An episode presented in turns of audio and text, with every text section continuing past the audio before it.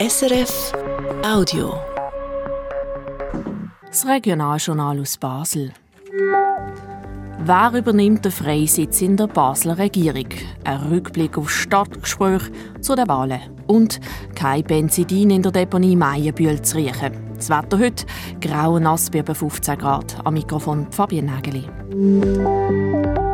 Wer wählen als Nachfolger von Beat Jans in der Basler Regierung? Gestern haben sich die vier Kandidaten für die Regierung und für das Regierungspräsidium im Stadtgespräch präsentiert. Ein Podium organisiert vom Regionaljournal und der Volkshochschule der beiden Basel. Gäste sind der Kandidat von der FDP, der Luca Ocese, der Mustafa Atici von der SP und der Jérôme Thierry von den Grünen und der Konradin Kramer, der als Regierungspräsident kandidiert. Eine Frage, die diskutiert wurde, ist, warum die Bürgerlichen überhaupt Anspruch auf einen SP-Sitz in der Regierung erheben. Marlene Sondra.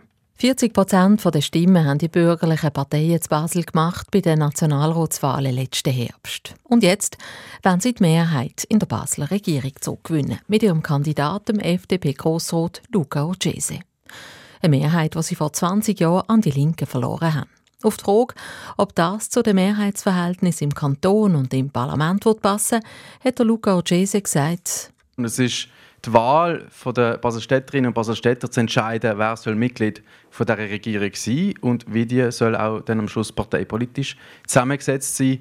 Ähm, da ist sie nicht gebunden an irgendwelche Wahlen, die in den vergangenen Jahren stattgefunden haben, sondern sie kann das jede Wahl aufs Neue äh, entscheiden, wie sie das machen und welche Personen das sie am besten erachtet für das Amt. Die feigsten Leute sollen in die Regierung. Das hat auch der Erziehungsdirektor Konradin Kramer von der LDP gesagt. Auf die Parteizugehörigkeit kam es nicht an. Die Regierung sei ein Team. Und wenn es einmal um eine Frage ging, wo die Parteimeinung eine Rolle spielen wird, dann gäbe es ja immer noch das Parlament und die Möglichkeit, Unterschriften zu sammeln für eine Volksabstimmung. Keine Regierung in diesem Kanton wird irgendwie in Versuchung kommen, wie es die Deutschen sagen, durchzuregieren. Das, das geht ja gar nicht in unserem System. Darum wirklich Persönlichkeitswahlen. Die Wählerinnen und Wähler in Basel sollen entscheiden, wer sie am geeignetsten finden für das Amt. Die Frage nach der Parteizugehörigkeit hat auch der Grüne auf dem Podium nicht gelten, der Jérôme Thierry. Die Links-Rechts-Diskussion ihn auf. Das Mehrheitsdenken, das Poldenken, ich glaube, das ist wirklich schädlich im Regierungsrat. Da muss ich dem Herrn Kramer und dem Herrn Uchese beipflichten. Also der Regierungsrat sehe ich als Team, das gemeinsam muss die besten Lösungen für unsere Bevölkerung erarbeiten muss. Wenig überraschend hat Mustafa Atici, Kandidat von der SP, für die Nachfolge vom SP-Regierungsrat Beat Jans, den Anspruch von seiner Partei auf den Sitz verteidigt. Basel-Stadt sei erfolgreich und sozial regiert worden und das muss weitergehen. Die Bürgerlichen wurden für eine andere Politik stehen. Wenn ich dann Medienkonferenz von Ugesa und Kramer äh, bewährte, ja sofort mit den Steuern runtergehen oder die Fachstellen nochmals äh, in Frage stellen, also Klimafachstelle. Dann frage ich mich, was bedeutet das? Es wird dann eine Sparpolitik geben, dass unser Kanton nicht viel nützt. Im Gegenteil, Basel-Stadt hat in der Schweiz in Filmen Vorreiterrolle und das muss weitergehen. Marlene Sandrei berichtet. Eine längere Zusammenfassung vom Podium gibt es heute in unserer Obensendung. Und Stadtgespräch kann man auch als Ganzes nachhören. In unserem Podcast-Kanal ist Audio heute im Laufe des Nachmittags aufgeschaltet.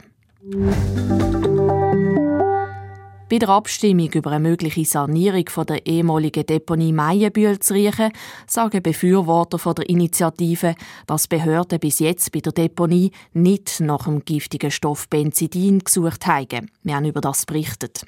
Dem widerspricht jetzt die Basler Regierung in einer Antwort auf einen Vorstoß im Parlament.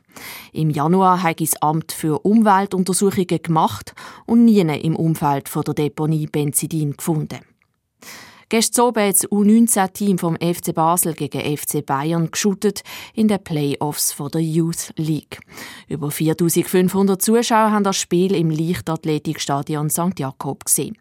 Auch wenn der Auftritt der Basler Junioren gut war, gelangt es am Ende nicht. Der FCB verliert 0 zu 2 gegen Bayern und scheidet aus der Youth League aus. Das ist das erste Mal, dass eine Schweizer Mannschaft in dieser Alterskategorie unter den 24 besten Teams von Europa vertreten war. Und noch der Blick aufs Wetter. Heute ist es bewölkt, am Morgen kann es Regen geben. Das wird bei 15 Grad. Das war ein Podcast von SRF.